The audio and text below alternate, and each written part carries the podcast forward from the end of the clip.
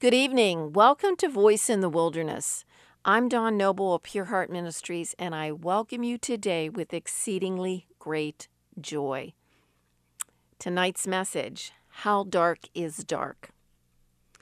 Well, first of all, if you live in the local area, I would like to invite you to a Bible study I teach on Wednesday nights. It's at 6 p.m.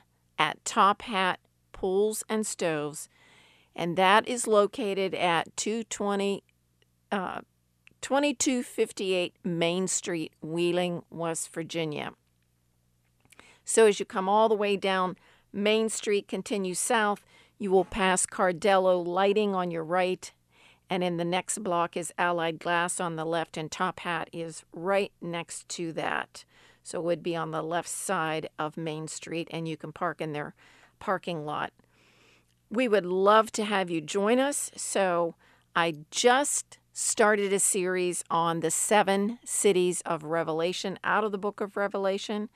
So we'd love to have you join us on Wednesdays, 6 p.m., Top Hat Pools and Stoves. Now, I'm also speaking to those of you who faithfully listen, and I'm asking if you would consider a financial gift for the ministry. Airtime is extremely expensive on a secular station if you're not aware of that. So I'm asking you to please consider sowing into this ministry, and you can send a check or a money order to Pure Heart Ministries, P.O. Box 85, P.O. Box 85, Valley Grove, West Virginia 26060. So I want to thank you so much for your support of this ministry and, of course, always your prayers. Tonight's message How Dark is Dark? Have you ever been in an underground cave? If you have, you've experienced total darkness. If not for the headlamp on your head, you could not possibly take one step ahead. It is that dark. No shadows, no hint of light here or there. It is dark. We live on the earth, and our sun brings light to our world for about 12 hours a day where I live. And soon we'll turn our clocks back one hour and we'll lose another hour of light. Well, I personally hate the dark days. Those dark days of winter are very depressing to me, and I always rejoice when we can turn those clocks ahead again. But there is another kind of darkness that I also dislike. It's the darkness of evil permeating every part of our society. Isaiah, a major prophet in the Old Testament, lived 700 years before Christ, but his words in Isaiah chapter 60 are foretelling. So I'm going to read verses 1 and 2 from chapter 60 in Isaiah from the Amplified Version. Arise from the depression and prostration in which circumstances have kept you. Rise to a new life. Shine. Be radiant with the glory of the Lord. For your light has come, and the glory of the Lord has risen upon you. For behold, darkness shall cover the earth, and dense darkness all the peoples. But the Lord shall arise upon you, O Jerusalem, and his glory shall be seen on you. This is a very encouraging set of scriptures in one sense and kind of depressing on the other. So the encouragement is to rise up, be radiant, rise to a new life, be excited about that, get away from the depression and the circumstances that keep you depressed. But on the downside, darkness is covering the earth, and deep, dense darkness is covering all the peoples. So that is disconcerting, but you know what? We have arrived. 2,700 years later, here we are, all over the earth. Think about this for just a moment. All over the earth, dark evil hangs on the people, increasing day by day. Men and women thinking evil continually, as in the days of Noah. I'm not just talking about lawlessness where stealing and destruction are going on. I'm talking about apostasy. It's here. Now, here's what Paul said in 2 Thessalonians 2, verses 1 through 3. I'm reading again out of the Amplified Version, and I'm going to be switching back between the Amplified and the New King James. So you'll just have to bear with me, but if you have your Bible, please open to 2 Thessalonians chapter 2. And Paul says, But relative to the coming of our Lord Jesus Christ, the Messiah, and our gathering together to meet him, we beg you, brethren, not to allow your minds to be quickly unsettled or disturbed or kept excited or alarmed, whether it be by some pretended revelation of the Spirit or by word or by letter alleged to be from us, to the effect that the day of the Lord has already arrived and is here. Let no one deceive you or beguile you in any way, for that day will not come except the apostasy comes first, unless the predicted great falling away of those who have professed to be Christians has come, and the man of lawlessness, sin, is revealed, who is the son of doom, of perdition unless the predicted great falling away of those who have professed to be Christians has come. Now, that's a very key sentence here that Paul was talking about. Unless the predicted great falling away of those who have professed to be Christians has come. Well, we are pretty much there. We're rapidly getting there. I shared a statistic, oh, quite a, probably two years ago, that only 20% of American pastors even believe the Bible is the author- authoritative word of God. Doesn't that just blow your mind? The apostasy in Europe is really staggering. It's it's a this is a global issue. This apostasy. It's not just American churches. Um, now, couple the apostasy of the church with what's occurring in the secular world, and you can begin to grasp the darkness of the hour. So, we're looking at those kind of two places the apostasy of the church and what's happening every day in the secular realm. Now, let's just dro- drop down to verses 9 through 12. This is still Second Thessalonians chapter 2. And Paul writes, The coming of the lawless one is according to the working of Satan, with all power, signs, and lying wonders, and with all unrighteous deception among those who perish, because they did not receive the love of the truth, that they might be saved. And for this reason, God will send them strong delusion that they should believe the lie, that they all may be condemned who did not believe the truth, but had pleasure in unrighteousness. So we have two problems. One is deception, the other is delusion. And in verses 9 and 10 that I just read, it says Satan is going to use all, all unrighteous deception. In other words, every trick he can pull out of his bag, he is going to use among those who perish. Who is that? That's the unsaved.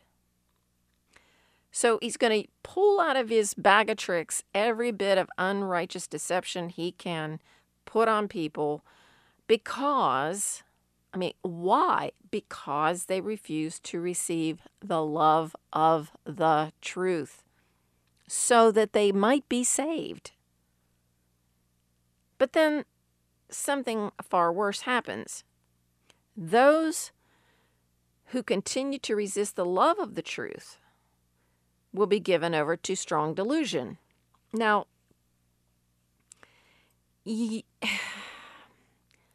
don't even know.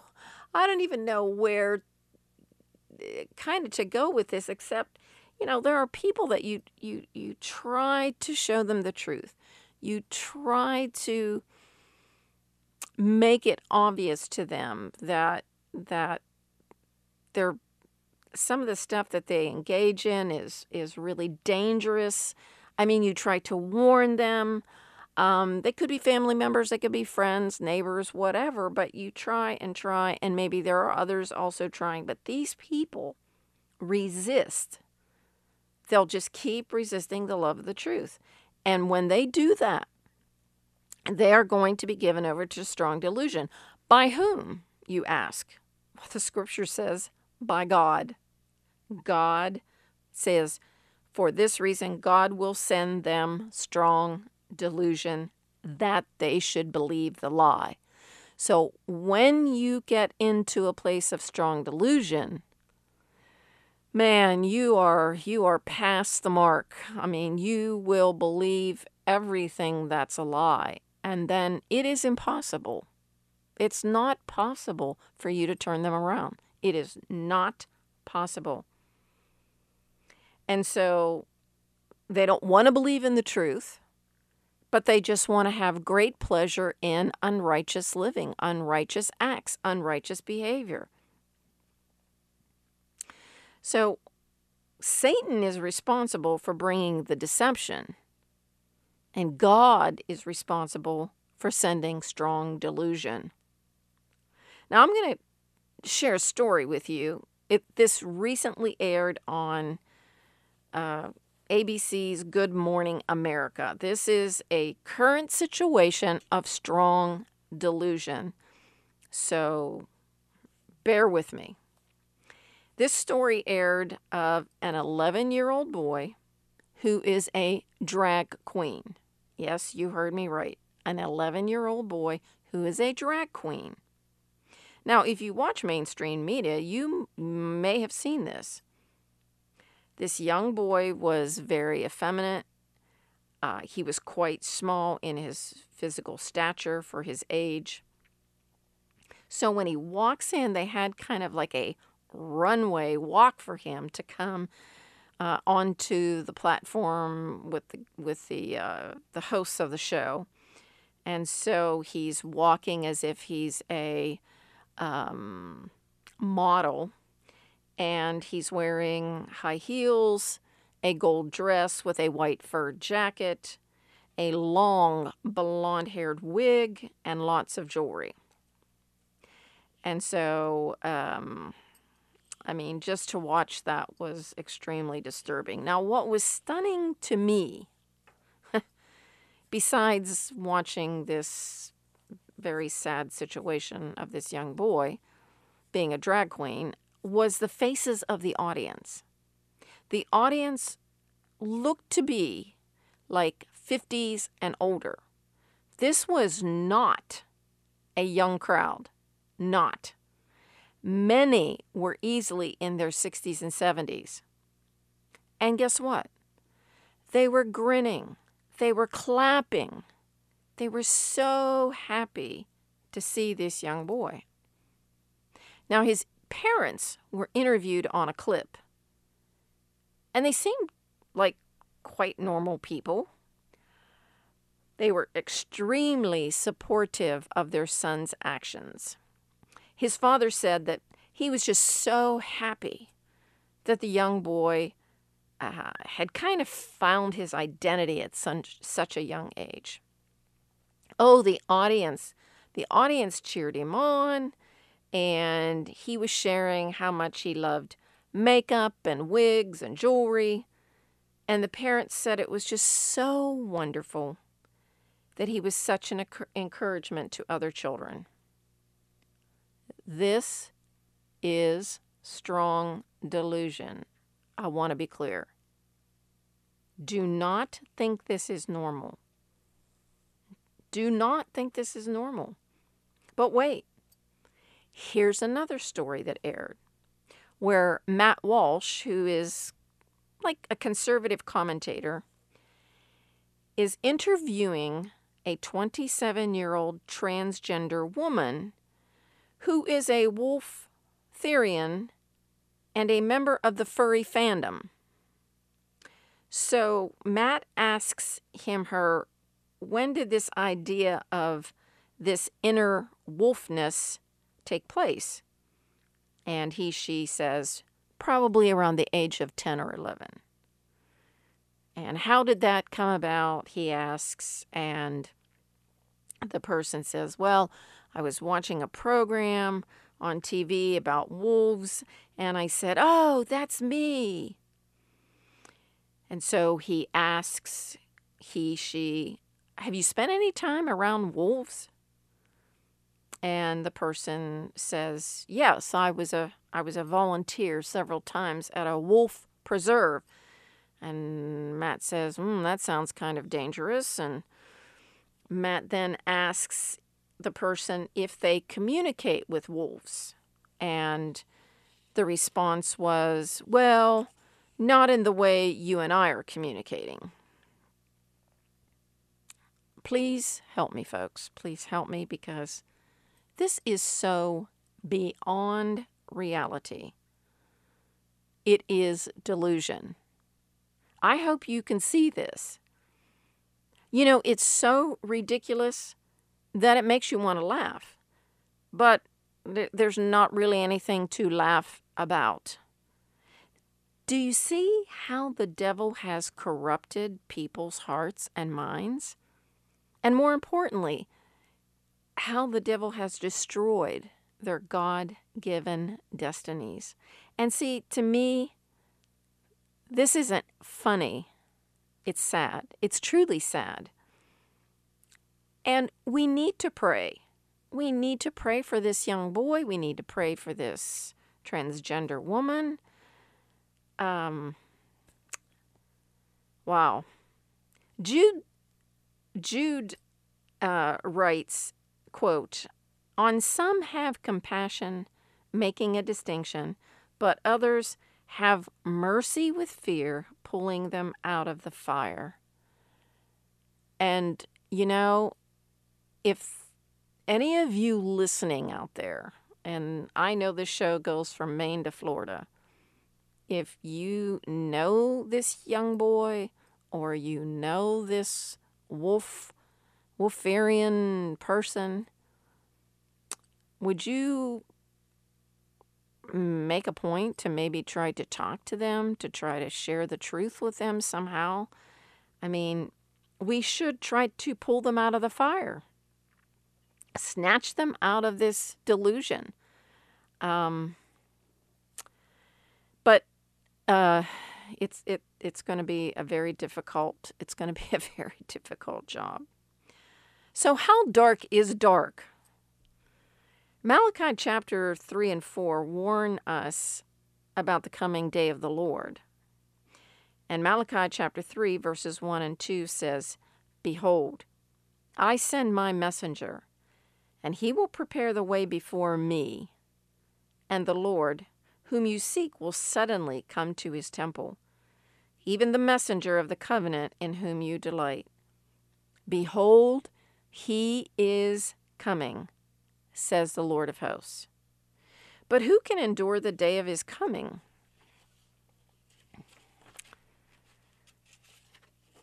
And who can stand when he appears? For he is like the refiner's fire and like launderer's soap.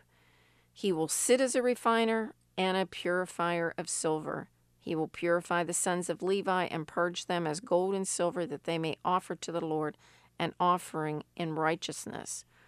So we see in those um, several scriptures, first of all, It's very clear. Behold, he is coming. He, Jesus, is coming.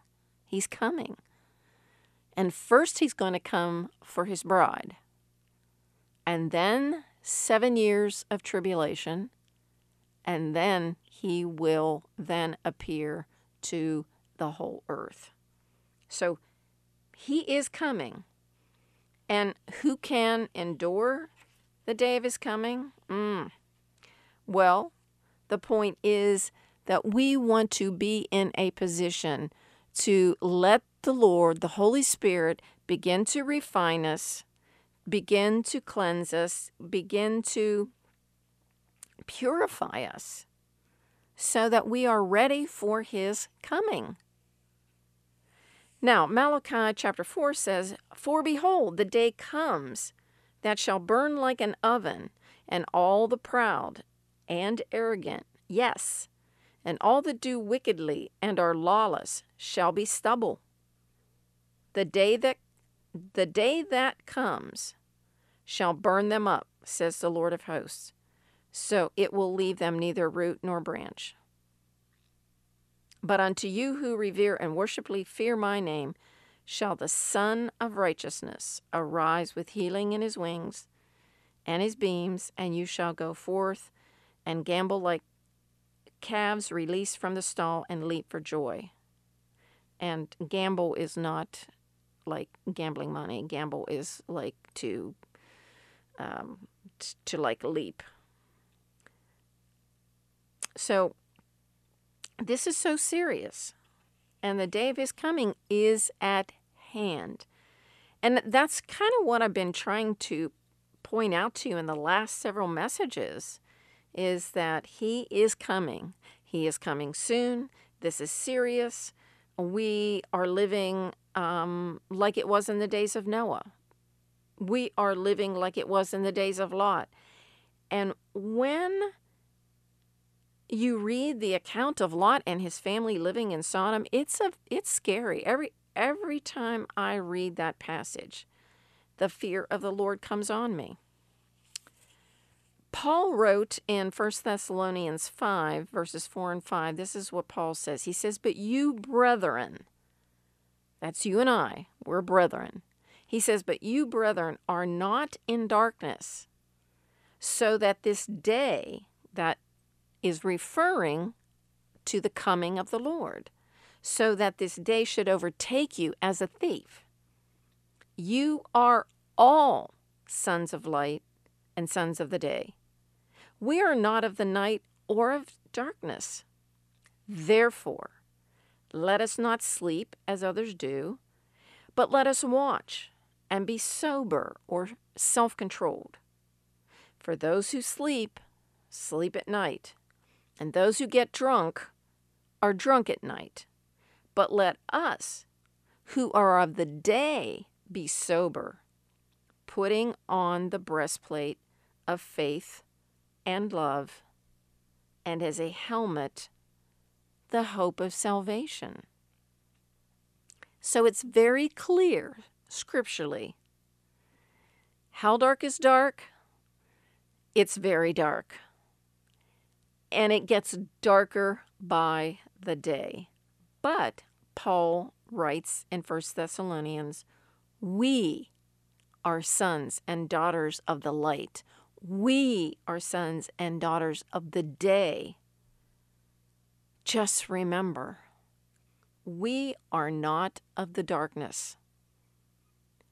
And we should do everything within us to begin to walk as holy, as pure as we possibly can. This is not a time to get lazy, to be apathetic, to you know, this is this is a time to be very very diligent. This is a time to be in the word of God, studying, preparing yourself. Um, there are so many people that need Jesus. So many people. And they're not going to find Jesus if we don't tell them about Jesus. So we have an obligation. So if you're listening to this program tonight and you do not know Jesus, would you please pray this prayer with me? Just say after me, Lord Jesus, I want to know you as my Lord and my Savior. Forgive me of my sins and cleanse me from all unrighteous behavior. I thank you, Jesus, that you shed your blood on the cross for me. Today, I confess with my mouth Jesus, and I believe in my heart that God raised you, Jesus, from the dead. Thank you for washing my sins away. Thank you for your precious blood cleansing me. I want to serve you all the days of my life. I want to live for you, and I want you to be my Lord and Savior. I thank you for coming into my heart and transforming me into a new creation. If you prayed that prayer, would you send me an email at dawn, D A W N, all lowercase, dawn at pureheart dot today. That's dawn at pureheart dot today. Well, it's that time again. It's hard to believe um, that, you know, the program is done, but here we are. You can go to www.pureheart.today to listen to this podcast again. You can uh, download the iHeart Media app and go to Pure Heart Ministries and listen to it. I certainly look forward to being with you next week, and I really do hope that I get email from you. I really uh, thank you for helping to financially support this ministry. I look forward to being with you next week. So, this is Dawn Noble saying, Shalom, Shalom, peace be unto you.